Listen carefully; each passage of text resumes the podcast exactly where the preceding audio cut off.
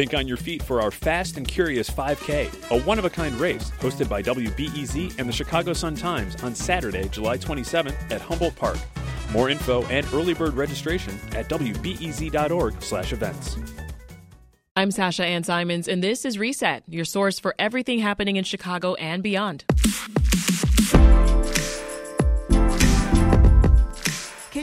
The House and Senate remains up in the air this morning as both parties pick up crucial wins. And just look at this map. Right? That's not a red wave. Uh, that's nothing like a red wave. The lieutenant governor of Pennsylvania, John Fetterman, is going to be the next senator. I never expected that we were going to turn these red counties blue, but we did what we needed to do. Now, Pritzker scoring a double digit win over Republican challenger Darren Bailey. And I am so thrilled to spend four more years as your governor.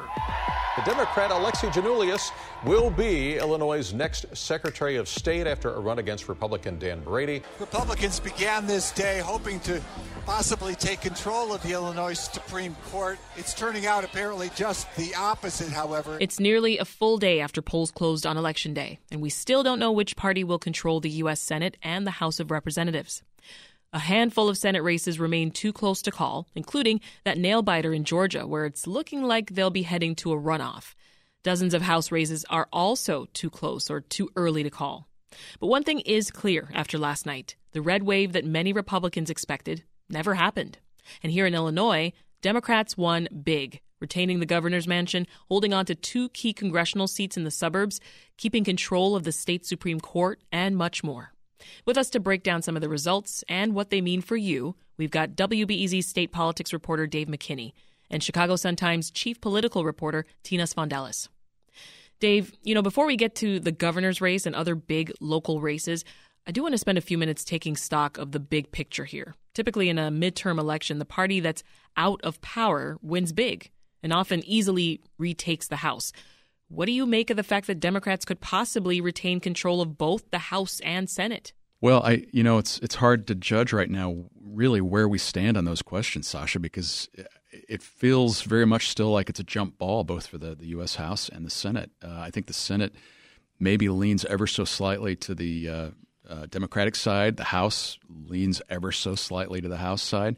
You know, I mean, you got to look at this. You have a, a really kind of a historically unpopular president in Joe Biden. I mean, his his approval ratings are as low as any president. I was looking at Gallup a, uh, a couple of days ago, as mm-hmm. low as any president since Dwight Eisenhower at this point in his term. And yet, here we are. And, yeah. and I think what it, what we're kind of seeing is the, the the impact of the Dobbs ruling is having some pretty profound effects around the country and, and drawing lots and lots of people out, men and women, particularly women in the suburbs. Yeah, and and, and we're seeing we're seeing these which I think we expected, mm-hmm. sort of, right? We, we we did expect it, but you know we saw a smattering of polls that had you know abortion all over the place, like you know high, a, a, top priority, not so top priority, and and you know honestly, my my thought about it was that the timing of that ruling, you know, might might have been you know for democratic purposes better had it come like around Labor Day or, or October, you yeah, know, instead of Memorial Day. But but lo you know lo and behold, it looks like it was a real factor. And Tina, Democratic Senator from Illinois Tammy Duckworth crushed her opponent, Republican Kathy Salvi. We're going to get into those details in a little bit, but you know, nationally, the, the Senate is a toss-up. We're still waiting on Georgia. We're still waiting on Nevada. Democrats did pick up a key seat in Pennsylvania. Just remind us how different might things be for President Biden's agenda depending on whether Democrats or Republicans happen to prevail in Congress? Uh, things will be hugely different if he loses both the House and the Senate. Um, he'll have difficulty with judicial appointments and other confirmations. Um, that's kind of why he tried to rush through things in the first two years, which he did a good job with in, on some matters. Um, he knew that this was a possibility, so he was trying to prepare for that. But he seems really hopeful uh, that there that they might pick up the Senate, and that would be huge for him and his agenda, and yeah. for any another potential presidential run. He'll be able to factor in a little bit more. Yeah, thoughts, Dave. Well, you know, I think that. Uh, the, the thing that, that you, you watch, I mean, the, the, the one issue in Congress where both parties have to play nice with one another is when it comes to extending the debt ceiling. And we don't often think about that, but it, you know, it, it creates a situation where America could default on things. And and that becomes a leverage point if Republicans control the House. You know, there will also be investigations that they'll be waging in the House under under a possible Speaker McCarthy. Mm-hmm. Um, impeachments have been talked about, and then uh, Marjorie Taylor Greene, the the Congresswoman from Georgia. I mean, she was uh, speaking uh, a day or two ago, and she said not a single dime more will go to uh, help the Ukrainians fight against the Russians. So, I mean, you could see a situation where uh, the House being in Republican hands could create all sorts of budgetary headaches Mhm. for for uh, uh, President Biden and really change the course of, of things in the, uh, the the battle for uh, Ukraine. And Tina, I know you both are more focused on state politics, but any races that you're keeping an eye on in particular in the House or Senate? I'm definitely uh, watching the Georgia race, and there is a local connection here in that um, Raphael Warnock's campaign manager is J.B. Pritzker's former political director. He left okay. his side to go to that race. So if there is a runoff, there's lots of people, lots of Pritzker people watching to see what's going to happen, and obviously that's hugely important. Also, Nevada. I Yeah. want to see what happened there. I think exit polling showed that there were a lot of Latino voters, which is what would be better for Democrats. So, and a lot of mail in ballots that they're waiting for, which usually tend to skew Democratic. So, Mhm. I'm interested to see what will happen there. Well, speaking of Pritzker, uh, incumbent Democratic Governor J.B. Pritzker really had no problem whatsoever holding off a challenge from downstate uh, state senator and farmer Darren Bailey. Tell us about his margin of victory here, Tina. Well, it was, as you know, yesterday I was listening to WBEZ right in the newsroom. Things were called right at seven o'clock, and we held off a bit because we wanted to see some precincts reporting numbers. Um, and that I was shocked. I was like, "It's." I, I looked at my watch. I was like, "It's seven o'clock. How did Yes. they know this already?" My colleague next to me was getting alerts on his phone, uh, and I was just panicking, like, "Oh my god, everything's over." Um, but thankfully, we waited a bit, and it they were correct. Obviously, um, there was a large margin of um, success for JB Pritzker. Right now, he's at fifty four point three percent to Darren Bailey's forty two point nine percent. Mhm. Um, one funny thing that Dave and I both experienced yesterday is that uh, Pritzker had thought that Bailey would concede right away, and he wrote it in his remarks, or his speechwriter did, and he didn't until about an hour and a half later. Um, but it was really nice. His like rosy scenario was like everything's wonderful, and he was gracious, and I wish him well, um, which he did end up getting that about an hour and a half later. Yeah. I thought that was a little interesting tidbit. Well, well, let's hear some of those moments. First, Pritzker did give a fiery speech to his supporters. We raised the minimum wage to a livable wage. We guaranteed a woman's right to choose. We balanced the budget, paid all our overdue bills, and got six credit upgrades. Facing this moment means fighting these battles together. Together we must be bold and we must never shy away from our big D democratic or little d democratic values. And to all of you, let me be even clearer. To anyone who thinks that they can come into this state and try to force some right wing MAGA war on a woman's body, you will. You will never get an inch of Illinois.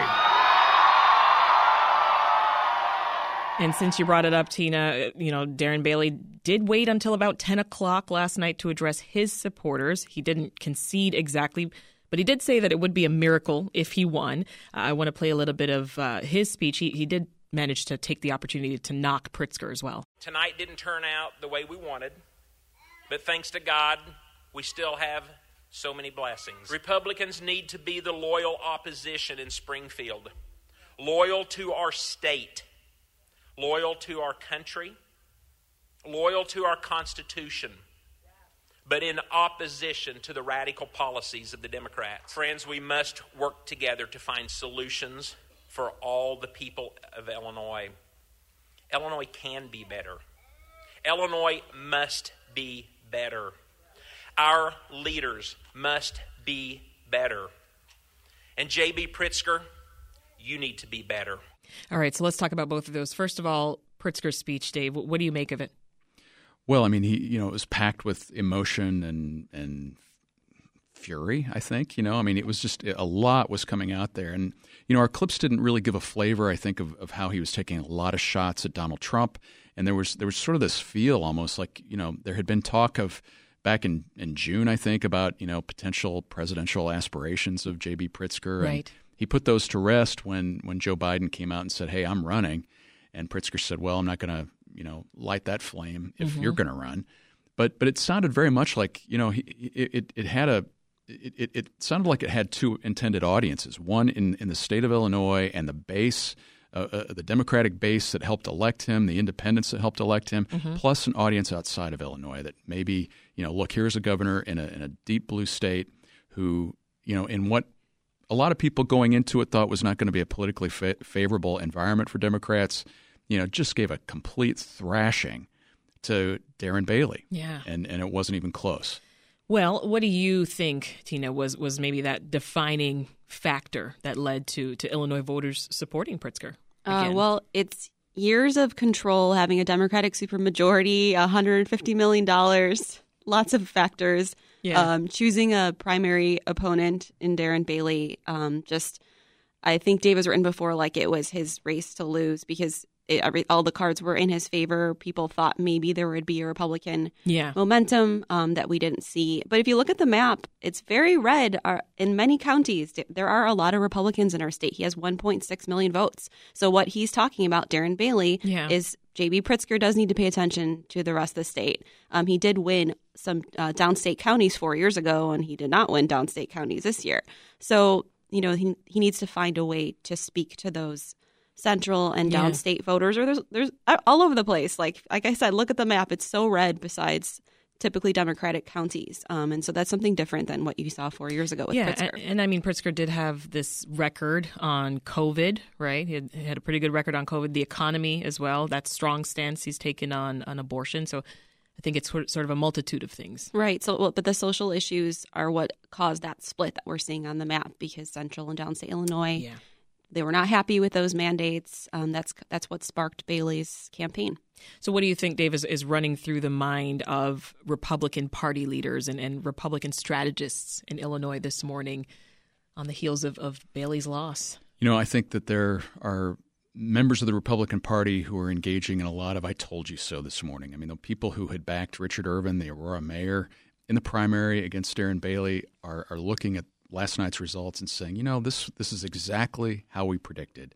An underfunded candidate, too far to the right, a guy who uh, was out of step with Illinoisans on abortion and a lot of other social issues, couldn't attract uh, a backing in the collar counties. Uh, you know, it just it just all came together as the way many of them had predicted. Yeah. And and you know, and, and I, I think you have to if you're if you're a Republican in Illinois today, you, you know, you have to start this period of time where you do some serious soul searching.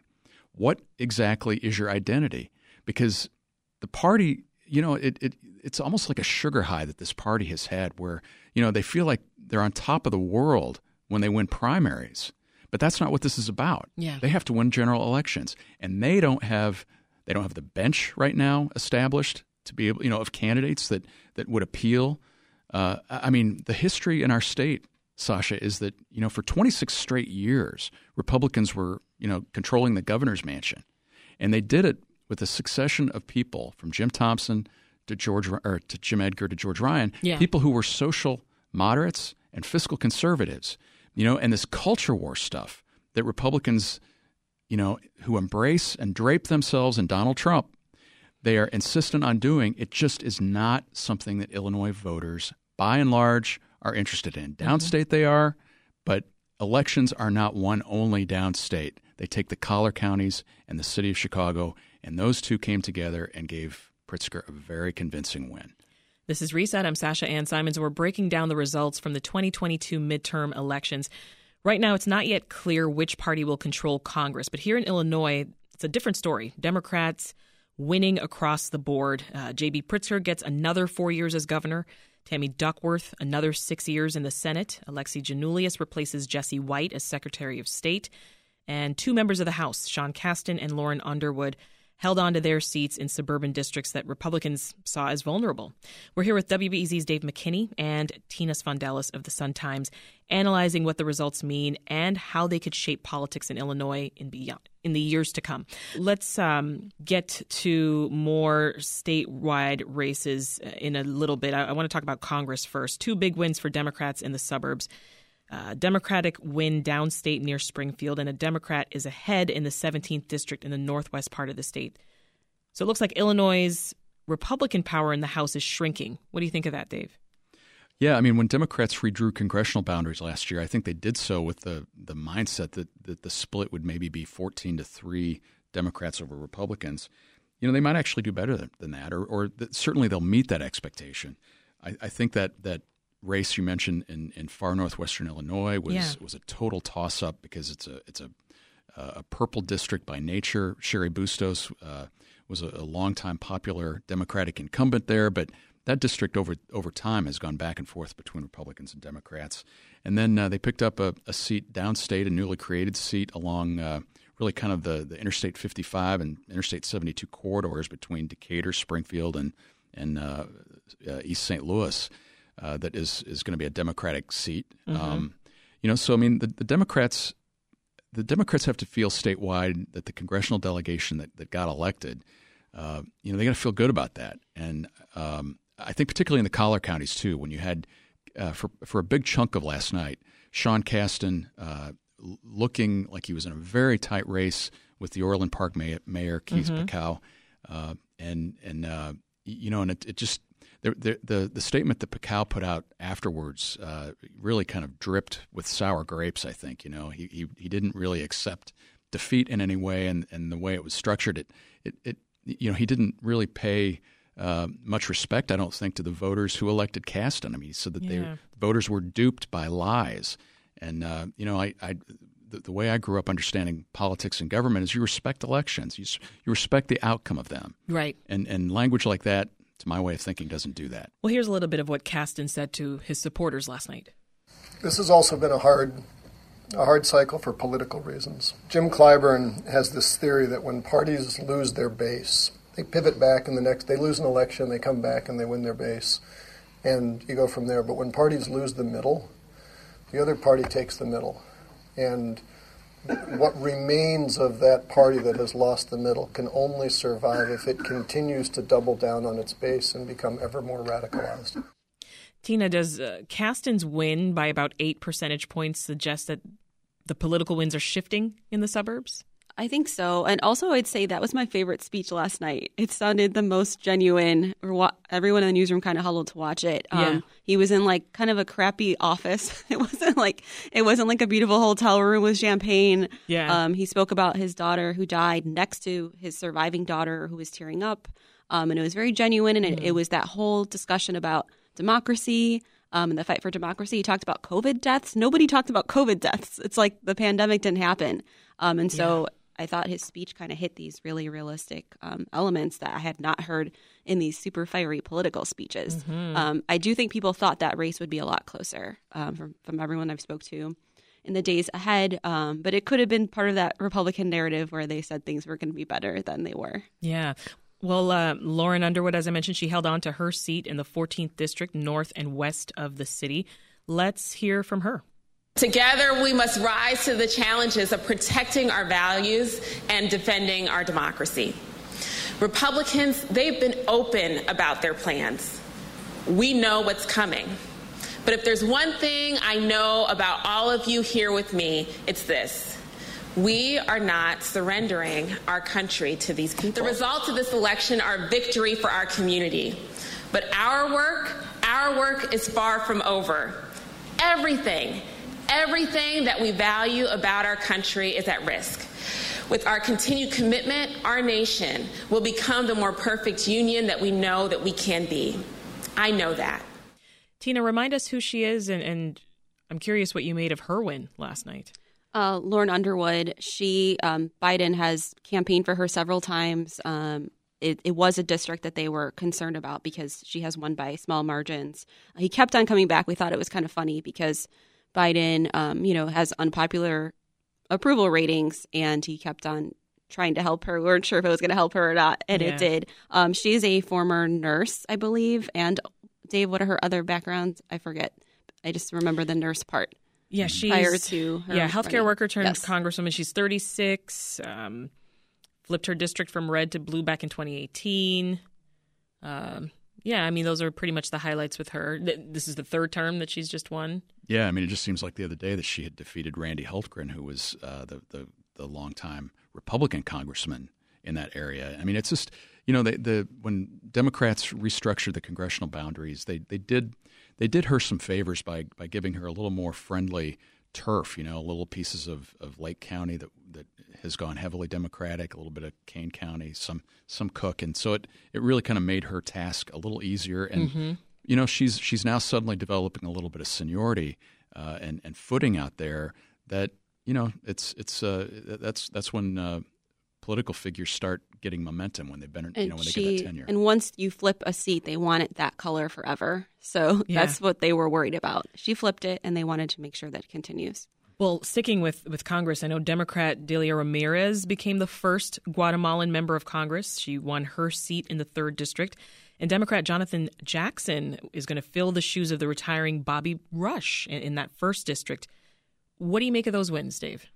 Well, I mean, Delia Ramirez, a former state lawmaker from Springfield, uh, this was a, a district that, that Democrats carved out uh, in hopes, uh, w- with the aim of creating a second Latino majority uh, district. And, and they did so kind of gambling because uh, to create that district, it stretches from, you know, Logan Square all the way out to West Chicago and DuPage County and, and through O'Hare and, and what have you. But, but they, they, they gambled because they took away uh, friendly turf from Sean Casten. Mhm. Uh, they they took took turf away uh, uh, elsewhere, and so it's, it become it became. Uh, Bill Foster was another one who kind of felt that a little bit.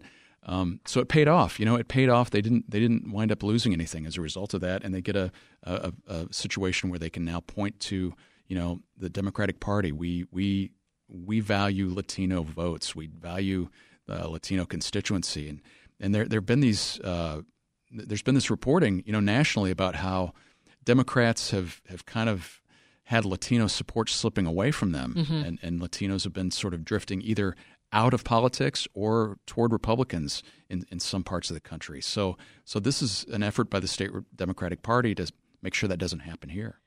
Dave, in some states across the country, voters weighed in on ballot initiatives related to abortion.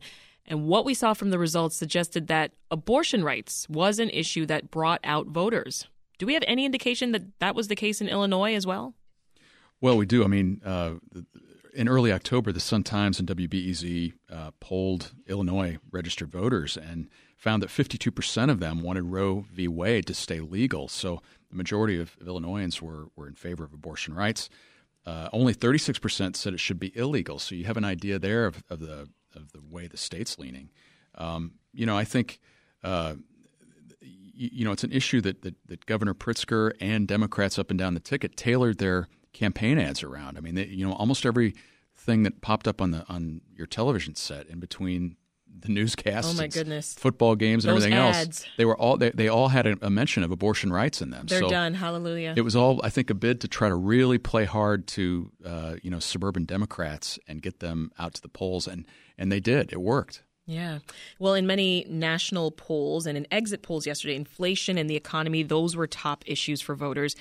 Typically, voters will trend toward Republicans when that's the case. But with what we are seeing, can we say that voters' views on abortion rights really are just counteracting that trend? Well, I think I think there's that, and uh, in the, the montage we played there, uh, our, our friend Tom Seraphin, you know, talked about democracy uh, on the ballot as well. I mean, you know, I think that a lot of people are just sort of they're they're tense about the situation in our country, Yeah. and and you know, we don't like none of us like paying more at the stores and and and paying more for rent and our mortgages, but but at the same time, we want stability, and and I think that's kind of what you know when when you have a, a longstanding right that people had in in abortion rights.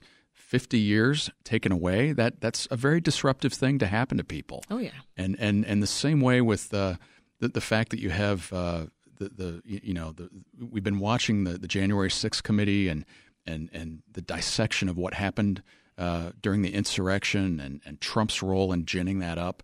Uh, that, that's very unsettling to people, and Mm. and then you see these folks around the country who are election deniers on the ballot, and and uh, you know I think that that what we saw yesterday, you know, besides abortion rights, it was also a, uh, a statement here in Illinois and elsewhere that you know we're a democracy and we're not for being authoritarian, you know, governed by an authoritarianism. Yeah. That's that's really what I think we saw. Thoughts, Tina? Um, I do think that many people have private opinions about abortion and abortion rights, and just in discussions I've had with women in politics, they didn't they weren't seeing that reflected in these national polls. Not saying these national polls were wrong, but they did expect something like this to happen. That there would be this influx of support for abortion rights that we would see on actual election day, and that's kind of what I've seen. I've, I have a group text with some women in politics, and they, Mhm. that's what we predicted, and that's what happened. The group chats were lit last Yes, night. they were. For sure. Um, sticking with abortion rights, Democrats held on to the state Supreme Court. If they hadn't, we might have been in a situation with a Democratic governor, uh, a Democratic supermajority in Springfield, but a judiciary that was leaning to the right. That didn't happen, though. Fill us in, Dave. Yeah, I mean that that was just sort of emblematic of the of the night that, that Republicans had and Democrats had. Uh, you know, Republicans really had a golden opportunity here. It's so rare for for two state Supreme Court seats to open up at the same time. I mean, I think the last time it happened was 20 years ago. Jeez. So so you get an idea there that the, the the there was a lot at stake here, and Republicans were banking on the idea that if there was some sort of you know national Republican wave, that maybe that would would play into the politics here. This, the, you know, most people had no idea who these folks were that were on the ballot, and and our you know our listeners in Chicago weren't even involved in these two state Supreme Court races. These were Right. all these were both out in the collar counties, so all the collar counties were involved, and and they were at the very end of of, your, of the ballot, and you know, so there was just a you know a lot of uncertainty. So the Democrats and, and abortion rights uh, advocates in particular mounted a very aggressive uh, push to make sure people voted in those races. And so what it wound up doing, uh, Elizabeth Rochford uh, in Lake County defeated uh, the, the former Lake County sheriff uh, and Republican Mark Curran. Uh, and, and won that district. Uh, that includes Kane, Lake, McHenry, Mhm. DeKalb, and Kendall counties. And then uh, in the other open seat, the third district, uh, uh, uh, Democratic Appellate Justice Mary Kay O'Brien defeated incumbent State Supreme Court Justice Michael Burke from DuPage County, and that that was a district that includes uh, a, a bunch of counties to the southwest of Chicago, but also you know DuPage and Will counties. So oh, that win, that win's been called? that win has been called. Mm. Uh, uh, Burke conceded the race uh, uh, late last night. So, Gotcha. so those things really uh, sealed the deal for for uh, Democrats. And you think about the importance of all that. Uh, you, you know, as the question alluded to, it would have created a complete nightmare. Yeah. For for J.B. Pritzker in a second term. Not to mention all the stuff they did in the first term that could be eventually winding its way into the court. Uh, you know, for example, the 2019 law that that codified Roe v. Wade in Illinois that could have been undone by a Republican-led court. So Mhm. Pritzker and Democrats don't have that to worry about now. And before we rifle through some other statewide races in Illinois, I got to touch on this. Is Republicans around much of the country really they they believe that playing up problems with crime was really going to resonate with voters, right? We talked about this yesterday on on Reset as well. Uh, at least locally, it, it's not looking like that was a winning strategy. No, it wasn't. I mean, I think you know they they intended the the, the Republicans who pushed crime uh, focused in on the the passage of the the Safety Act, which changed the way that that that uh, bail is created. I mean, it it doesn't allow cash bail to be set anymore. You know, the, in in making the pitch against that law and and highlighting crime, uh, some Republicans here, I think, kind of turn ghoulish on this issue, and and by that I mean uh, the the the pack, the play by the people who play by the rules pack, that that was funded by GOP mega donor Dick Uihlein and led by consultant Dan Proft. You know, they aired an ad uh, that involved a, a woman in Chicago being attacked, and it was doorbell footage, Mhm. uh, and, and it was called "The Scream," and you you heard her scream, and and it was, uh, I, I mean, I, anybody who saw that ad before it was taken down because Pritzker objected, um, it was a jolting thing to look at. But then, you know, as you peel back the onion and learn more about it, it was it was it involved a victim who hadn't been even consulted by these people about her likeness being put out in front of the entire electorate. And and from that standpoint, I, I just I have I have zero respect for that. Mm. It's it's like you know you're you're traumatizing a person a second time, and so you, you have an example there of where Republicans overplayed their hand significantly, and it blew up. I don't think that's over, too. Sasha, you talked about the end of ads. I'm so sorry. It's going to happen very soon Oh, for the dear. mayoral. And the people who play the rules pack That's still has a lot of money.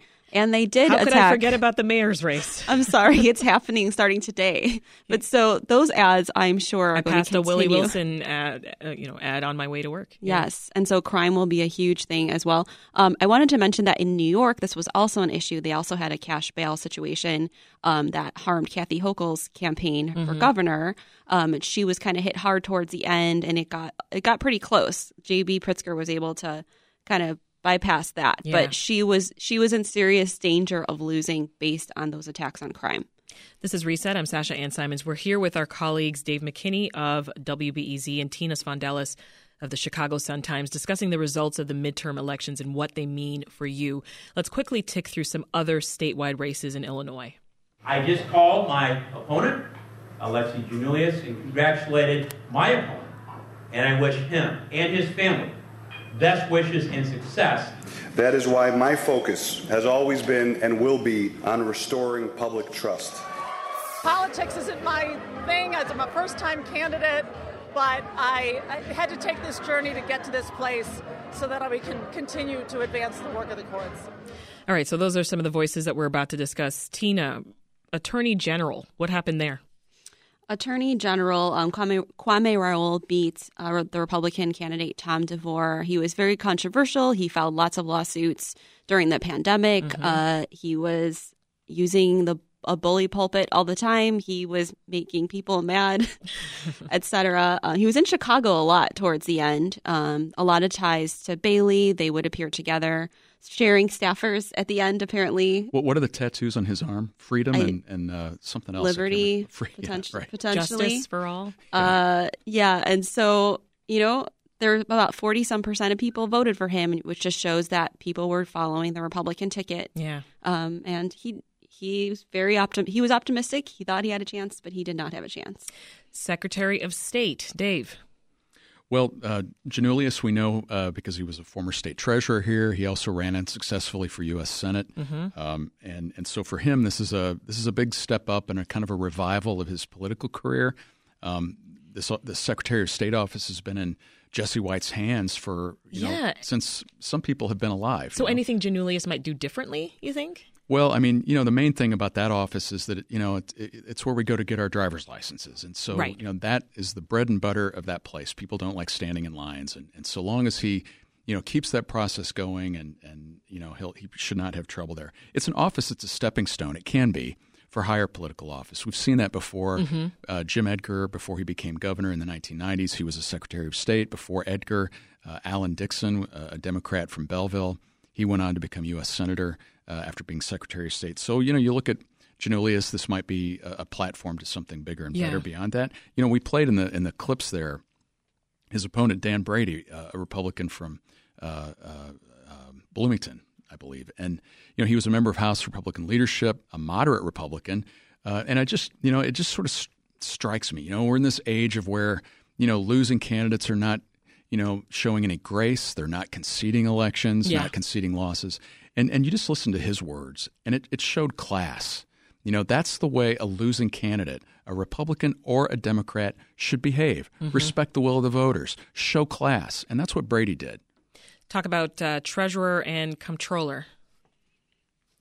Well, the uh, the, the treasurer uh, in both cases went to the Democratic incumbents. Uh, uh, Susana Mendoza wins another term as state comptroller. Michael Frerichs wins another term as state treasurer. Those are are uh, kind of the, the lower tier statewide offices. Uh, they they they Yeah, speaking of that, what do they do, Tina? uh, I researched this because I wanted to make sure I got it right. Okay. So the treasurer, uh, he invests our money to make into more money.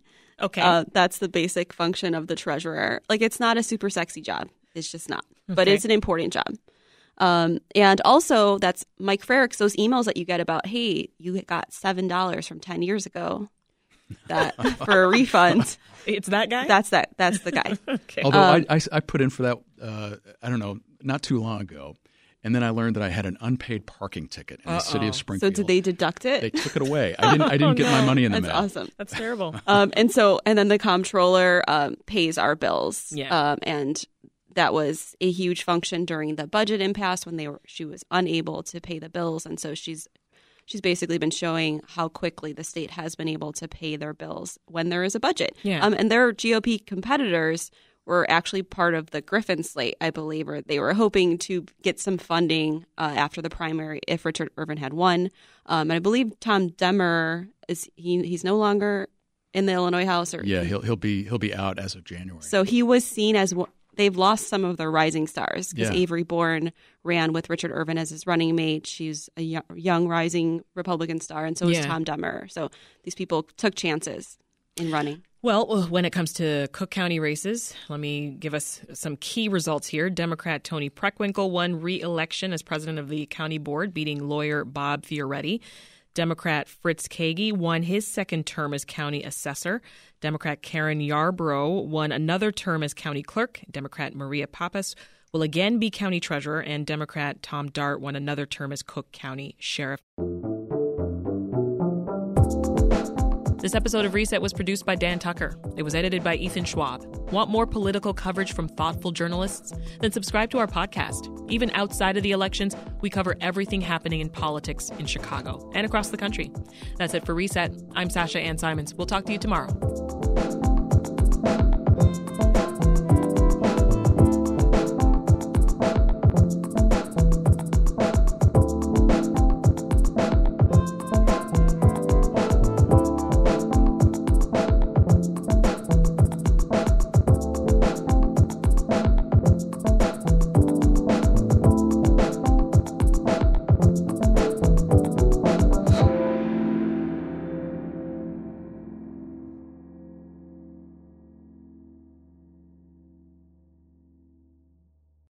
Thanks for listening to the news live on WBEZ and NPR.